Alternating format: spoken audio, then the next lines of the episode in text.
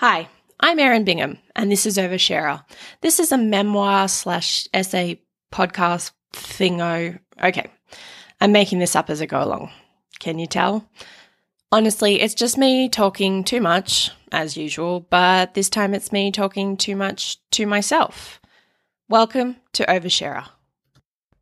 A little while ago, I started a podcast about rom-coms. It was called We Love Romcoms, and unsurprisingly, I started that because I fucking love rom-coms. And that podcast lasted two whole episodes. How did I think I, a person with pretty bad A D H D, could stick to anything that required one theme and homework? I am the queen of segue. Segue. Squirrel. This has always been my way. I came up with an idea, I got overexcited, and I overcommitted. And then it either happens or it doesn't happen, and then it fizzles out quickly as I get distracted by something else shiny and new. Oh, hey, did I mention I have A D H D? Uh, no, because I will. Often. So yeah, that podcast died in the ass. But hells, it was fun. And in true to me style, I got overexcited and invested in all the gear before I'd even recorded one episode. So now I have all this microphones and stuff lying around.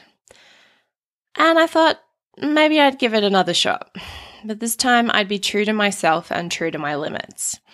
The one thing that is constant in my life is my ability to talk too much or talk about myself. I'm bad at self-regulation and really good at oversharing.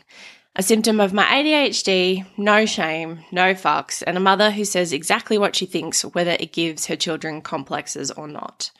Hi, I just met you, and this is crazy, but did you know I have endometriosis? Oh, and by the way, person who I met two hours ago, we're best friends now, because you know more about me than you probably know about your actual best friend. Yeah, I am that person. Don't talk to me at parties unless you want to know about my childhood traumas and uh, what I need to work through. But I gather I'm not the only person with this compulsion. I'm not famous. I never have never really done anything exciting with my life. So is this narcissism? Maybe. I don't think so. I guess I hope not. Honestly, most of the time I hate people looking at me or paying me any attention. It actually freaks me out. No, for me, the oversharing is more of a get this thought out. It's almost a form of self-therapy. I honestly don't really care who listens, but for me it is a form of catharsis. I used to blog, but finding the time and motivation to sit down and write these days is hard.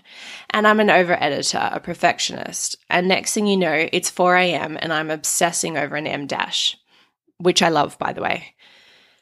And my tales don't really make me look good. Often they're about how I fucked one thing up or another. I try my best to unpack as I tell my stories. It's an explanation for why the hell I did this or that. It's a story for you with a bonus self-evaluation for me. I've always sucked at seeing therapists because I sit there talking and think, geez, it would be cheaper if I just went out to dinner with a friend because I hold nothing back. Even my therapist admitted I don't actually need therapy because I'm freakishly self-aware. I have no deep, dark secrets that I won't tell anyone except a therapist. Oh no. Most of the afters class of two thousand sixteen and some very prominent producers I pitched to know that I'm a virgin. Whatever. I don't care. I have often thought maybe I should try stand-up comedy, but that means leaving the house and dealing with audiences. Um, no, thank you. Instead, I'd like to imagine you, my dear listener, and I getting a cup of coffee and sitting in the sun while I tell you about my rejection sensitivity dysphoria, uh, one of the reasons I could never do stand-up. And I'm hoping as things go along that I'll be able to get some of you guys on. Come overshare if you want to. So welcome to Oversharer. Hopefully it doesn't suck, but if it does, I'm sorry. Bear with me. Like most things in my life, I'm working this out as I go along. So you ready? Let's be best friends.